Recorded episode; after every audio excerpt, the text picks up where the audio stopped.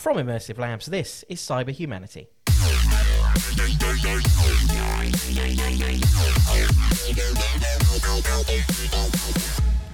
Hello, all. I'm your host, Chris Pace, and in these podcasts, we try to look at cybersecurity from a human point of view social engineering, hacker motivations, industry trends, and more. These podcasts essentially come in two flavours either us ranting about themes close to the hearts of security types, or us chatting about threat and security stuff from recent weeks. There has been plenty of that, so this is one of those. And as usual, I'm joined by Max Vetter, Hello. Paul Bentham, Hello. and Kev Breen. Hello. There is only one place for us to begin this week, and that is the Twitter sphere. Oh my goodness, what went on with Twitter? Um, it was an evening, I was minding my own business, scrolling through my timeline, and then suddenly it was full of things about blue ticks and trying to get me to buy cryptocurrency, and it all went a little bit mad after that. So, what actually went on? Well, it was brilliant. Like Elon Musk said, if I gave him a thousand bitcoins, he'd give me two thousand back. Loved it. Perfect. I mean, like, I was straight there, like, sending all of my Bitcoin Barack to Obama get it did double the back. same yeah. thing. Why wouldn't you? Because that's all I need. All I need is for someone verified on Twitter to ask for mm. my money, and then I will hand it over. Really without sad, asking any though. questions. Look at the replies. If you look at the replies, people are like, "I really hope he's going to do this." I'm like, "Oh God." I You don't guess a have to- thousand bitcoins a lot, isn't it? Though Thousand, thousand Well, it was a thousand dollars. dollars in Not it wasn't. thousand coins. Okay. But if you actually look and track the wallet, there's like 117,000 US dollars uh, went into that wallet. So people were actually sending stuff Yeah, in. but I actually don't think that's very much because that's that's only hundred people, right? If you spend a thou- thousand each, and for the number of the number of users that each of those Twitter accounts had, I mean, Max Big Deep Pocket is better. That's only £100,000. That's a decent yacht, Max. We haven't done the maths around how many people this might have given those hackers reach to, but it's like millions M- and must millions, and millions millions, right? Yeah. So with a with The some slightly better advertising, they probably could have conned a lot more money. but is if you own a thousand pounds of Bitcoin, surely you're going to have a bit of nous about you to go. You can't if you send Bitcoin somewhere, it doesn't. It, it just doesn't come back. I realized that the first Bitcoin purchase I made, I was like, oh, the problem with this whole system is when you send it, there is nothing. Do- there's no insurance, and it's gone. And tha- and that's the realization of oh, yeah. If if that person doesn't send me the goods that I bought, then you never. That's it. anybody who wants to give away money is just going to give away money. Why do I have to send you money? I mean, that's the first clue. Anybody that says, give me a pound, I'll give you two bucks, like, just give me the pound. Like, why do we have to do the exchange? Like, that's your first giveaway that something's not right there. Yeah, send me your money first. that's always the. Okay, so I think we've gone down a rabbit hole here with the Bitcoin thing. yes, yeah. I'm sat here thinking, well, this is all very interesting Bitcoin chat. What about the tw- what about the Twitter thing? I think the Bitcoin scam is not is not new. I think that I think that scam has existed in spam emails and stuff like that before. I'm pretty sure.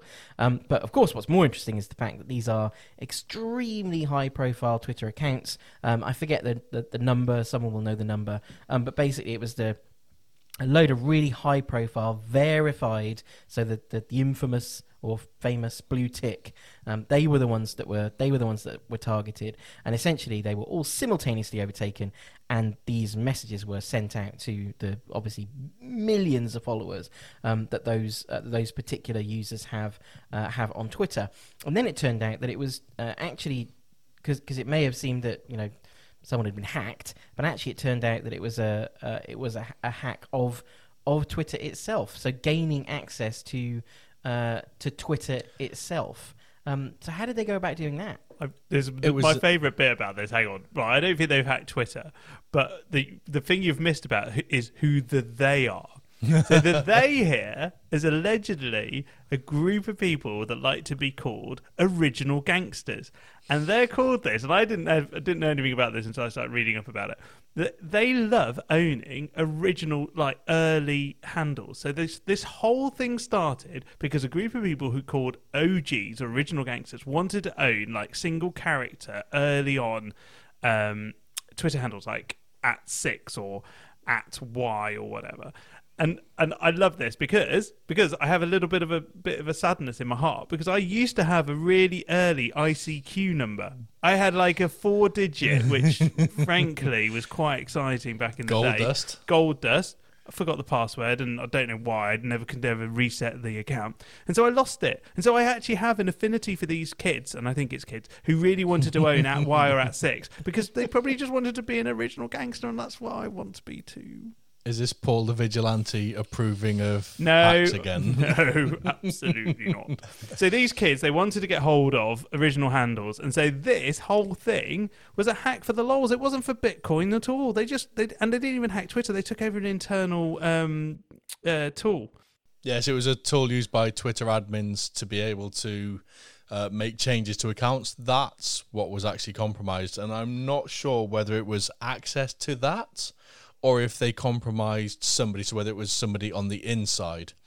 Um, there's still a little bit of a mixed message. on Well, we don't want to speculate too much, but let's rampantly speculate. Um, you'd want to feel like it would have to involve someone on the inside up to a point, or some crafty social engineering to get close enough to that information. I think I heard bandied about the username and username and password that was pinned to some Slack channel somewhere, which even if it was the case, would still mean that you would need to have access to that um, Slack channel, which suggests you would still have to have access to some other, you know, in, internal systems at Twitter. So, yeah, it's either it's either a, a very strong bit of social engineering or someone from the inside was involved. And this ties back to like people you'll see in some of the articles there relating it uh, and the user to something called simjacking uh, and that's this is the same kind of approach where simjacking was you had somebody on the inside of something like AT&T and you would get them on the inside to switch your phone numbers or the IMEI so that you could gain control of that account. It's the same process here. Like at some point you must have had access to the inside to, to know that tool exists um, and then to gain access to it It's interesting though. I mean, because you're saying it, uh, this whole thing about. I don't understand how there's a connection between the OG thing and taking over those accounts. I don't understand how that meets their their goal. I'm they a- sell for I'm a- money Okay, so the idea is that they were going to, yeah, but if they're going to take over those accounts and sell sell access to them for money, they could have done that completely stealthily without doing any of this Bitcoin, with any of it, without any of this Bitcoin nonsense happening. I, I think what's hap- I think what happened though, well, allegedly what happened, what the articles are saying is that they took over a few accounts and then they got spotted. So one of the owners of an Oh. account, and then I think at six it was at six, yeah. So at six spotted that there. Oh, and it's actually So really this- this is really- yeah, this is really clever. Yeah, because th- the way that this uh, takeover works is you use the internal tool to change the email address registered to the account. Then, by having that email address, you can change the second factor authentication method that's registered to the account, whether that's an app or a phone number. Because it doesn't send a notification when you make the change from the admin tool, so you don't know. But that seems like a that seems like a bit of a flaw. But, But- at sixes uh, was uh, using um, his like Google Voice account, and so he got a phone call to say, or some, I guess it was the second factor digit to say that his account had changed, and that's how at six spotted it. And so then, when they knew the game was up, they decided to go with the. I, I don't know how what what then happened, they but they just hand. thought, well, like let's just like burn it all, and then it just went with like a bit like a really crappy Bitcoin scam. People started to mention straight away, well, wh- uh, well why was Donald Trump, you know, safe from all this? They obviously have a whole team of people at Twitter who are like both monitoring his account from what he says and also making sure that it hasn't been hacked. Well, it's like seventeen. How can you tell the difference? It's like seventeen factor authentication for Trump. I'm expecting there's a whole like really like it's Yeah. going to be locked down. When he nearly started World War Three, the last time he tweeted something like bad. What, what was that thing he did? Was it with North Korea that he was Oh, tweeting? something to do with yeah, um, basically insulting the Oh, um, little rocket of North man. Korea. Yeah, yeah. So the other thing that's happening on this that's really interesting is Krebs. Now, Chris, I don't know that you're Krebs' biggest fan, are you? I rate a lot of what Brian Krebs does, Mm-hmm. um, and there certainly can be no argument that, as journalism goes, it's Uh, you know, it's in depth, and it's it's what the community, you know, it's what infosec needs. You need the detail behind uh, the the tech and the motivations. Why you need all that stuff. I think where I have a problem with what's happened here and and in you know over last week is that it's kind of doing a lot of OSINT, doing the investigation, and then getting a name out there. I think that adds a risk. I think all that research could have been done and all that information could have been shared without the need to put a name, a real name out out there. Um, especially when these are the kinds of things that he like. He discourages the sharing of information, um, you know, about you know techniques and that kind of stuff. He he often discourages that. Like he feels that vendors in particular, security vendors in particular, overshare um, and shouldn't be saying as much about what techniques are being used. But my view is that sharing someone's name before due process without real evidence and implying that you it's kind of game set match this person is responsible um, i think is a bit irresponsible dangerous. and is and is is, is risky uh, given you know the the um, uh, given the sort of uh, widely publicized nature of the hack um, and I think is just it, it just sort of flies in the face of the way that you know the justice system is supposed to work. people lost like real money during that. People were actively conned in that, and uh, they'll have been conned by other things that they'll tie together. And like internet vigilantism, we've seen it all the time where somebody says it was this guy, and they go out and like some random guy sees him on the street, kicks ten bells of of uh, stuff into him, and then turns out, oh, it wasn't him. Like so, it's it's incredibly dangerous to do that kind of stuff. Plus, you're tainting evidence, so any future investigation is going to be, to, to be tainted, so that they might lose evidence. Uh, it's just it's a dangerous game to play. I think uh, Mr. O'Connor, um, as he was uh, identified, the 21 year old British uh, man from uh, Liverpool, was in Spain having a massage at the time. So I think he's all right. I think he's fine. I heard he'd gone to get his eyes tested in Durham. No. okay, I mean this is like somewhere between just good old fashioned scamming and the abhorrent cryptocurrency uh, mining. But anything to do with cryptocurrency, I think, is just like a lazy way of trying. Uh, that's a lazy thing to do if you've hacked someone, right? So if we had gone to that effort to to do that social engineering to get access to those internal systems and to get access to Apple's Twitter account, what would we do? I'm reading Trump's DMs. That's, that's, that's where Straight I'm into going. Like, there's, there's, direct com- there's comedy gold in there. Like I'm telling com- you. comedy. You mean World War Three? like, you know, you know, he's tweeted at you know at Putin um, on his DMs because he won't have deleted them, would he? No. Um, but I, I mean, look at all, all the people you could have gone with uh, in terms of Bill Gates, Jeff Bezos, um, Joe Biden, uh, any of those, or Kanye West, or, or whatever. You could. I know when AP got hacked, didn't they? And they said uh, Barack Obama was was injured in an attack on the Mm. Ten And- percent off the share price, yeah, and like and immediately, wasn't you, it? you if you were clever about it, you could make Oh, short, Millions short and in mil- the yeah, stock. Oh, short sure, the stock. stock on Yeah, Apple. short That's what stock. we would have done, wouldn't we? or, Yeah. or Elon Apple, Musk. You, you could just you could yeah. beat Elon Musk and say Oh, something he'd, he'd get fined again. Like we get Yeah, Elon you just- fined again. You could short, yeah. nobody would uh, believe if you just did SpaceX. Elon Musk as well. Nobody would. You'd be. Nobody would realize it was a hack. You that, think oh, he was just Elon having another late night? It's like Yeah. Trump. or Elon's trying to get people to short his stock for some reason. He wants to buy someone out or something. I think you'd play the long game, wouldn't you? Like you'd keep it, you'd keep the tool, you'd like sneak in, take over an account, send a tweet that maybe is believable, maybe it's not, and then just like sneak out and like shape shape you could shape the course of an election. Like you could change the whole like I know what you could do. November, whatever it is, the night before the election. Donald Trump tr- tweets, Anything. uh, "Don't vote for me, vote for Biden. I've had enough." And if you time that right, you change the whole election. And can you imagine the absolute storm that would be the legal process that went on after that?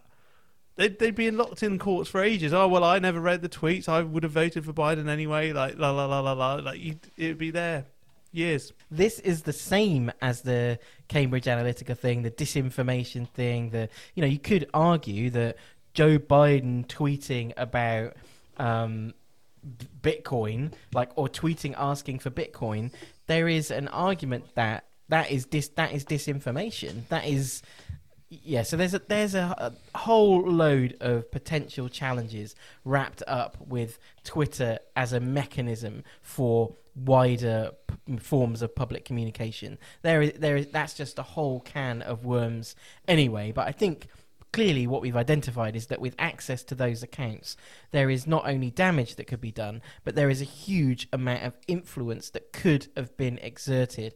But instead, they used it to earn cryptocurrency. Cryptocurrency. You know, it does. Re- it does make me think, though. I'm not really one for nationalising things, but have you listened to last week's episode? I, you know, we've already ascertained I barely listen to you guys, let alone myself, on these things. I look forward to the episodes coming out so I can learn what was going on. um, but um, Twitter has a lot of power right now, right? As a as a medium. And what's interesting is we're all here going, "Whoa! If we could take over, well, somebody is in charge of that. Like there are people We with could take over. yeah. that Twitter, ca- like the employees of Twitter, who we've not security verified, that they've not got, you know, they're able to do this evidently because they somehow lost control of it to some kids in a original gangsters forum. The that whole uh, power that they have should that be in the hands of a private company? I mean, we had this. Um, have you read Full Circle? Is it Full Circle? No, what's the C- Circle or the Circle? Circle. Uh, Yeah. yeah. that whole book, like that whole power in the hands of social media, in that kind of dystopian book, uh, is what- like you could see it going that way with Twitter, couldn't you? Twitter, Just a Twitter's public res- service announcement on the Circle. Uh, the book is not bad, but do not watch the film. is It is terrible. utterly, utterly Yeah. terrible. Yeah, it's on Uh, Netflix. that's all I wanted to say, Kev. You can carry on. I would say that Twitter's response to this was uh, like hammer to it. Is they they stopped all uh, verified accounts being able to tweet. Like that was just their first two. Like it's just like nobody's going to tweet. Um, they also banned um, for a period like tweeting anything that looked like a cryptocurrency address. So some threat intel sharing platforms that used to share hashes, which look very similar to them, were suddenly stopped from sharing threat intel because Twitter just put in this uh, this blanket ban of sh- of um, of tweeting these things. which which double down doubles down on on Paul's point then, which is this is a thing so important that people use it every day, and then someone just turns to decides to turn it off because they got hacked. And it's like, what if someone was tweeting something? I don't know, emergency forces. You know, that people use Twitter for all kinds of things now, and they just go, "Oh, we're not going to let you." it's like uh, that might have had some real ramifications to that. Uh, you don't, you, and you don't know. The same with Facebook, isn't it? The, the the power of these networks now, and that oh, they're only social media. They're not. They're not. Uh, they're not a publisher, which is all going through the courts, isn't it? Uh, Facebook says they don't have to uh, police anything that goes on there because uh, because they they're not a publisher. They they can send all the fake news out, and it's just whatever you, we share. Twitter are hiring now, so they've just launched some new job adverts, hiring people to come in to do like machine learning and analytics, so they can I quick they can identify fake news quicker uh, and how they respond to it. So like to their credit, they are at least from the outside taking this seriously. They seem to be doing it more than Facebook do, especially with the fake fake Oh, news God, stuff. I'm quite impressed though, and it was well, we know why they're better is because Zuckerberg doesn't care, and like at least Jack does a little bit. But the, what I'm quite impressed with Twitter is that when this was all kicking off, within like I don't know, I don't know how was it like half an hour, an hour that they stopped all the blue ticks tweeting. Yeah, like Yeah. they were able to put some pretty serious filtering that like match this pattern, stop the tweet, match this account, stop. Like that's they've thought about this. They've thought about what would happen if there was like a widespread compromise of accounts, and they've been able to push quickly push some buttons. I mean, God, of course they have. Surely, I would be, I would be astonished if that wasn't like eh, for them. You know, considering what does a crisis look like for Twitter, it, it looks like this, doesn't it? It looks like mass account takeover. it wasn't just account takeover. So like Twitter then kicked into investigation mode, uh, and I think they've confirmed that some of those accounts had the download my Twitter data button Yeah. clicked. So Eight, eight of those accounts. Yeah, so whichever eight of those accounts are, like somebody's got access to like the entire tweet history, the DM history. Like there's potentially sensitive data in there as well. Could this keep going? One publicly elected uh, official in the Netherlands had his Oh, Twitter boy. data and his DMs access. so is it not sexy enough for you, Paul? Well, I've, well, Paul wants more, yeah, like an obscure Dutch. but it but it makes the but it does make the point, doesn't it? How Yeah. how the way that public um, public officials, not just those in the public eye or celebrities, how they interact with Twitter and what they use it for, um, suddenly comes into quite sharp focus when we think about this kind of hack. Um, so, although the Netherlands is not particularly sexy, it makes a point, doesn't it, about the about the risk. Don't get me wrong. I've got nothing against the Dutch. There's- Some of my favourite people are Dutch. Did we um did we get to understanding how this might have actually happened? They obviously have Twitter obviously are not giving anything away. Kev, you alluded to the uh, the sim jacking thing, and I think that's been referred to in the in the Krebs article as well. What does that actually mean? Like, what is the what is the process that needs to be gone through in order for that to work to get them access to these internal systems? you just just knowing somebody. So it's typically somebody Mm. disenfranchised or some junior guy um, who has that, that level of access and is trying to show off to a, a wider crowd. Um, like this is nothing new. This is like proper old school social engineering. Uh, somebody knows somebody who knows somebody who works at Twitter, and it's like let's get friendly. Let's get him on IRC. Let's get him on like OG forums. Let's get him hooked. Let's get him talking uh, and then just convert him and say, wouldn't it be funny if? And you, you typically start off with something small like, I want to sell access to this really nobody account, and like it's nothing important, and like we'll you'll make you fifty dollars out of it. Like for for somebody who doesn't know, it's like a gateway drug. Like start off small, like convince them in, get them something, doing something that doesn't really feel bad but is, uh, and then like once you've got that, then then they're yours. You own them. So then you can go great let's let's take a verified account and then give me access let me take control and and away you go from there now we're not entirely sure if that's exactly how it happened but we've seen that pattern that technique used in in other social engineering attacks uh, like with old school simjacking The only other thing I was thinking about this is that these people in these OG forums seem to be throwing a lot of money around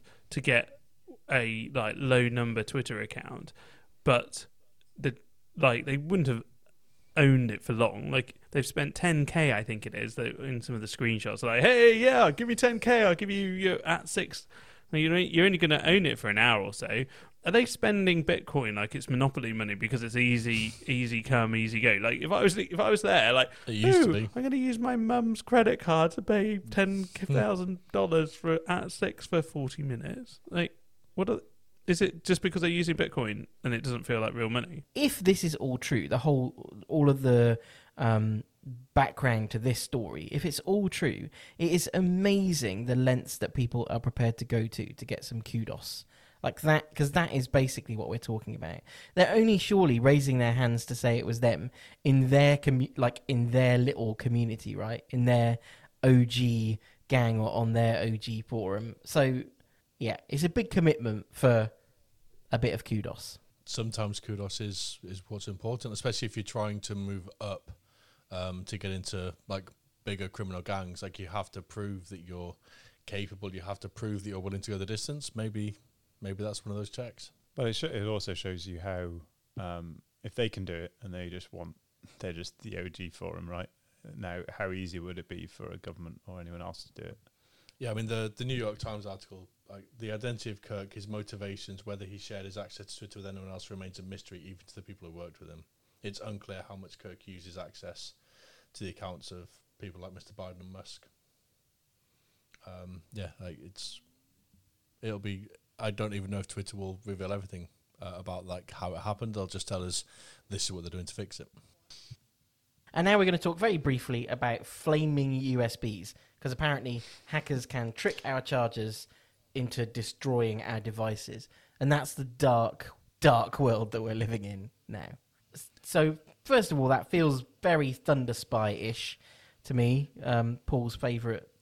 Paul's favourite evil maid Bo- attack ever. Bond style yeah. Um, but second of all, it feels like the kind of thing that's probably never actually going to get exploited. So this isn't USB. Uh, this isn't USB port. So this is the actual charger. So the thing that you plug into the wall. Ah. Um, and so before you used to charge like five volts really, really slowly. So phones would take like all night to charge. Uh, now we have this concept of fast charging. So you plug your phone in um, or a modern phone in, and you can get like four hours of battery life in five minutes. Um, enough to go. This is what they call fast charging, and the way it works is a you have a smart adapter. So like modern Apple ones, modern Google ones, uh, you plug your phone in. Your phone actually talks to the charger, and goes, "I can fast charge this phone," and the charger says, "Great, I'm going to just pump power at you." Um, or it says, "I can only take a slow charge," and the, the device will go, "Fine, I'm going to charge you really slowly." Um, the idea behind this attack is that uh, you can compromise a phone uh, with like an application that when the phone plugs into the charger, the phone tells the charger, send me all of the power immediately, all at once. Uh, so the the chargers goes fine, like have all the power, uh, and this actually causes them to like overheat, burst into flames, uh, pretty are set on fire, um, and just that amount of voltage going into your phone can actually physically damage the the device as well. Um, you're right. It sounds fun. Uh, we've seen attacks like this with like USB killer, um, but like it's not practical. Uh, it's very hard to do, and it's not every device. What do you mean by USB killer? Uh, so, uh, and we might have talked about this before, but uh, USB killer uh, is one of my favorite um, inventions uh, from about a decade ago. It's a USB device full of capacitors, um, and you plug the U- it's a USB stick. You plug it into USB port, uh, and it draws power from your laptop, charging up the capacitors. Uh, as soon as those capacitors are full, uh, it switches over and dumps all of that stored voltage down the data lines back into your laptop, uh, just frying your laptop. um, and there was a, a kid. Uh, you can buy them online. They're like fifty dollars. Um, like you can just buy them anywhere. Uh, and there's a kid got one and went around all the schools, uh, all the computers in his school, just plugging it in. Takes a couple of seconds, like you hear the pop and the thing, and then just walk up to the next computer in the library, just plugging it in, uh, and just walked around, just destroying hardware all around his school. Uh, they caught him, um, and like he got arrested, and I definitely got fined. Uh, but yeah, this kind of attack uh, isn't necessarily new. Uh, it's just it's a novel way of tricking the charger um, into doing something it shouldn't. I think be. it's got a great name. uh, bad power. Yeah, it's a good, it's a good name. I give I, I'm going to give that seven. Oh, I'm not that high. Like it's a five or a six, maybe. I think we're coloured by the fact that it's kind of a meh. Like, it's a great bit of research. It's a great bit of research. Um, but the headline I'm reading is, and this is back to a conversation that we were having a couple of weeks ago hackers can now trick USB chargers to destroy your devices. Whereas actually, the article does not say that. The article says that researchers found a way that this could, but it doesn't say that like it's happening or being done or like just yeah. There's an easy way for hackers to do it as well. Uh, you just go onto 4chan and you put a picture up saying that iPhones are now chargeable in a microwave and watch Twitter getting flooded with people microwaving their phones That's good. What or was drilling holes in Oh them. Oh no no! What was the one? get What was the- the one on the Twitter? that, like socket. don't don't take it, don't screenshot this or something like that. That Oh, that's a Samsung. blew up yeah. on Twitter. The Samsung, yeah. Uh, that was valid though. Like if you Yeah, if you screenshot that, it. that actually put your phone into a boot loop. And loads of Um, people did yeah, it. it's a- But people did Loads it. of people did Yeah, it. But the, the guy, I- the guy that posted the tweet, the tweet actually said, "Whatever you Said, do, "Don't do not this." do this." don't press the big red button. Um, But that's yeah. the thing with with the USB killer and, and this one. Um, it sounds like it's kind of all just a bit fun for for script kiddies, but if you do that in a plane or in a train or a, yeah, think bad things can happen. If, Oh yeah, I mean, like if you plug that into a USB port on the on a plane's infotainment Yeah. system, like we've seen planes burst onto fire because of the thermal protection on those things. yeah. So that's the that's Paul's They're face. very. It's sort of- Paul, have you not ever wondered why they're so keen on making sure you unplug those USB cables when you're just about to take off? No, I'm, ju- I'm actually just kind of amused. Like, a, what, a that, that everybody's like, "Well, this is funny." Like, watch all the like, USB stuff destroy planes. I'm like, mm. The other thing is, like, is it? Well, you're getting it the other way around. It's the phone tells the charger to give it more charge. Nobody's compromising chargers; they're compromising phones. And if you compromise a phone, you're not going to make the charger overcharge it. You're going to do something a lot more interesting, like put crypto miners on it. you you can actually compromise the charger. So Yeah, it blows the um, charger. it's the no, but the so- phone tells the charger to the send it too much charge. No, the first plugin rewrites the firmware. Oh, on the charger. the second plugin, yeah. So you, I can get my phone, plug it into your charger, set the firmware, and then the next time you plug into it, your phone would get done. yeah, but So- you've reprogrammed that from my phone. You've comprom- or you've or you've le- or somebody's so left a I- charger lying around. yeah, somebody's left the charger lying around. I can take my phone up to the charger. Right. Don't plug your Assuming okay, it public hasn't service already been announcement. Public service announcement. If you don't own the charger, don't plug your phone into it. That, in fairness, that is not just a public service announcement. That is a common courtesy to other people.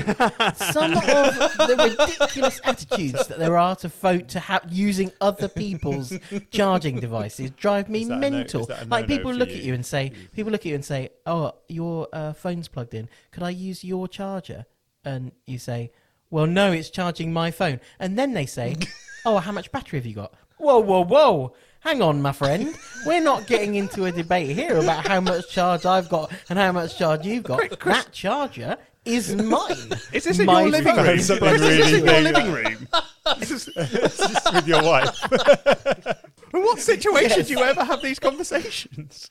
You main. We all know it's mainly at work. Oh, it's at work. Sorry about that, Chris. I won't use your charger again. You've almost certainly done it before. You look like a classic, but I've only got twelve percent kind of person. No, I have USB C on my phone, so I can charge it on anything. So, Charming Kitten, or APT35, um, has been in the news this week after uh, X Force's IBM X Force, the security team, they're the, they're the kind of threat intelligence team. Uh, they uncovered five hours of uh, videos, uh, leaked videos, um, of them basically sh- sh- showing them hacking stuff. I guess that's what it was. We don't know because none of us have really been able to see that what the videos are. Kev, I think there were some screenshots, um, but it, there was content out there, but it's not it's not available. It's not a thing that the, the rest of us can just go and No. Yeah, so X Force, IBM, they wouldn't release any of it, um, like rightly or wrongly. Uh, and the article, the original article was in Wired, and they shared them with Wired and told them to immediately delete them. Uh, from the screenshots, and the descriptions we've got, um, this is all about how to uh, how to use accounts um, that you've hijacked. So the specific examples they give are uh, they're teaching other hackers how to very quickly go into Outlook Web Access, into Outlook, into Gmail accounts, download everything, uh, and then clear out again and, and like clear it behind yourself. So just like really efficiently taking control of social media accounts and getting that data and email accounts uh, and moving on. So What's what's going on? is A misconfiguration of the security settings on the virtual private cloud server. So that's never happened before. Uh, yeah. So good old Iranian uh, hackers are the same as everyone else. Well, so Iranian hackers have had a really bad time the last couple of years. They had their entire tool set leaked as well. Um, like all of their custom malware, their custom implants, all of that was leaked as well. So That happens to the best of us, though. this is true. There isn't an, there isn't an organization in the world that can't say their toolkit's been leaked. I, I'm hoping at some point some more of that becomes public. It was like 40 or 50 gigs worth of, of video clips, tools, documents, data that was all uh, just exposed in this uh, VPC. So, um, like, there's a lot of rich intelligence in there, and I think IBM have done the right thing. At least I hope they're doing the right thing in sharing that correctly with other ser- intelligence services and not just holding it for their own commercial gain. Um, but if they are correctly sharing some of that information uh, with research groups, uh, with AV vendors and things like that, that's some really powerful intelligence uh, that's getting shared with the Yeah, they were saying there were clues in the data there that they'd been um, also targeting uh, like US uh, military personnel, that they'd been um, targeting State Department staff. Um, so it's kind of pretty. It seemed to be a, a a bit of an affirmation from the data that this group are probably a um, a state-sponsored um, group and that they're um, that they're out of Iran, or they, or they just. It's interesting. Um, in the in the story, they're kind of um, and Andy Greenberg has, has written the story. Andy Greenberg, uh, I'm sure uh, you guys all know, is like a pretty. He's probably like the most famous um, cyber cyber security journalist there is now. I guess. Close your ears, Brian Krebs. Um, but uh, but uh, he's he calls um, he calls them uh, Iran backed, and I think there's actually quite there's some quite interesting stuff around how we decide to name hacking groups, not just how they're named, because we can have a big old rant about how they're named, but how they're described. I always find quite interesting, like state sponsored or Iran backed. But what does that actually like? What does that actually mean? Does that mean they're basically like are they like mercenaries? Are they like like guns for hire? Like how does it how does it work? What makes them like state sponsored rather than they just work for the PLA or whatever it is? all those things are true. Um, they have hackers on staff, they have contractors, they have freelancers, like they have people who will do it on your behalf. So uh, people who are sympathetic to your intentions will do some hack and uh, and then you can claim it as, as your own. Isn't this part of the problem with attribution as well, though? That So they- they'll say, well, they're definitely attacking people for Iran, but we can't tell whether they're actually working in Iran, Iran itself or they're just being paid by Iran. So it kind of covers them if they just go Iran. Well, they, but I think it's more uh, political sleight of hand, isn't it? So if you're a Western government and you're looking at attribution of who did this thing, and it's charming kitten, uh, but it's not literally Iranian government actors. It's state-sponsored Iranian government-sponsored actors. That is one step removed, so you don't start World War Two, three, not on that three, definitely three. We've had two. Uh, we've already had a two. a bit behind the times there. History never strong point. Yeah, so like, it, there's not a lot of interesting things in there other than the fact it's been released. Like, I think the interesting thing comes further down the line uh, when hopefully more of that information is uh, revealed publicly, so we can start to see some of that. Well, I don't think we've really covered the what this video looks like though. Is it like a screen capture or is it swordfish style, nine screens, large glass of red wine, hacking while somebody's doing stuff to you whilst you're trying to hack? So from the descriptions, um, it seems to be it's screen recordings, uh, maybe some Oh, voiceover boring. stuff.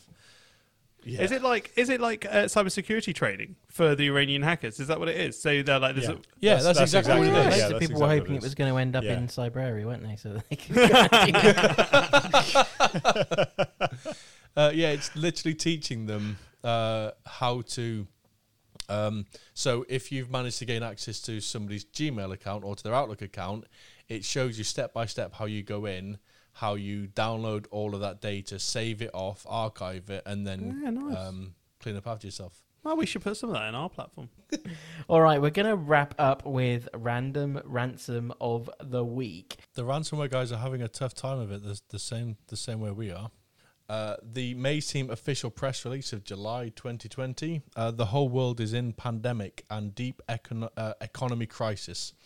Uh, we are also in the same reality with the whole world. In this situation, we have to announce news about further communication with our current and new clients and data processing of their info.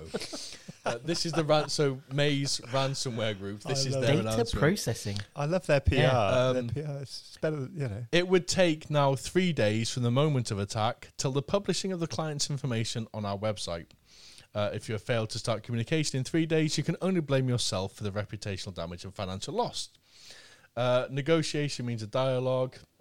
Uh, basically, what they're saying is uh, you've only got 10 days to pay now, uh, down from their previous 30 days, uh, and that clock starts on day three uh, because they're suffering in this. Uh, in these Aged economic times. receivables is the killer for most businesses. It's it's cash flow. cash flow is king, and if you've got aged receivables and you can't get your accounts paid in time, I can totally su- support that. Reduce payment terms down to ten days. Much better for your cash flow. Better sustainability for your business. uh, and Paul the Vigilante on board with Yeah. the ransomware guys again. Oh, Uh, actually, and like they're holding. I've, I've been feeling bad about this. We did a crisis sim launch with Phil Venables from Goldman Sachs, and I thought every single time I was like, like di- voting on the old Slido poll to say like what we should do in the crisis. I was like, pay the ransomware, pay the ransomware. And Phil Venables every time said it's really unethical to pay the ransomware, and I started feeling a bit bad. that maybe I was on the wrong side of history about this. Really? to, to be honest, Paul, a lot of the time you're on the wrong side of the law. Uh, Maze, true to their word, uh, they are publishing data. So one, two, three, four, five companies on their list so far at 100% full dump uh, because they didn't pay in time, uh, and they're staging the release. So like day three kicks in, and the first three percent goes. Uh, then five percent, ten percent uh, until day ten, and it's one hundred percent published. So they're doing. They're not just saying you've got ten days. Like every day that passes, they're leaking more and more of that data um, as probably holding on to the, the more sensitive things till the end. But uh, there are a lot more companies uh, in that list still pending. Um, pending Have we ever- so that data's going Have we to ever tried out. to do attribution? Has anybody ever tried? Not we, but has anybody tried to do attribution for me? So who are they? Where do they come from? We've talked about this before, though, because the Oh, right. challenges are around the affiliate nature of it. So it's almost Yeah, it's impossible to really affiliate-led. know. Because they they don't do a lot of this themselves. They use affiliates to do it for them, and they take the cut. Um, although Who's the- running with all this PR and- though? This is like it feels very much more coordinated. Uh, it is, and Maze, like Maze and REvil or Sodinokibi, they're the two major players in this space right now. Um, and like Maze are actually doing like their website is nicer and prettier and more responsive. Maybe they've got a UX uh, team the on it. REvil. Uh, REvil Sonic Kiwi actually went offline um, earlier this week. what their, happened? their dark website was taken. We thought for a, a moment that they might have been uh, like found and taken offline, but they're they're back up and running now. So small technical hiccup. Have we got any news on Trump's ma- Trump's dump? You're going to ask every week, and we're going to say no. Trump, Trump Trump, stuff. I think everybody should follow at Ransom Leaks because it's got li- literally a whole thing about what's going on. Pretty. yes, but this is exactly what Kre- this is what Krebs is saying. We shouldn't be, we shouldn't be talking about. Like we shouldn't be talking about how people are being um, hacked or any of that stuff. Why? Why does he say that? That's Because we're giving them because we're giving them airtime. Oh. A bit like when you put um, jihadists on the front, you name jihadists and put them on the front page of papers. You then martyr them, and that is the whole that perpetuates that whole thing. Mm, this is different. These people are making money. Well, if you've enjoyed this podcast, Oh, please do hang subscribe, on. rate, and give, what? Hang on, Regatta. They've been ransomware. What? Regatta Outdoors, the English family-owned outdoor and leisure clothing Yeah. company. They've. No, you shouldn't hack them. They're nice. Anyway, in all seriousness, Kev, do you want to talk about cigarette? SIGRed? Uh, no, I don't. I don't care. but the Department for Homeland Security cares. they they care, and I'm not sure why. Like, the more I read, the more I see that like the so many limitations. You must be in Internet Explorer. Like, 95 percent of browser shares at the minute just won't run this exploit, and so many mitigating factors that exploiting this thing is practical. So there's like a wafer the thin. There's have. like a wafer thin window for exploitation. Yeah. Um, so you need to at, at the minute with all the stuff they've released, uh, you need to email somebody um, that needs to open some uh, needs to open a link on an Internet Explorer, um, which I mean Edge is the default these days, uh, which doesn't work.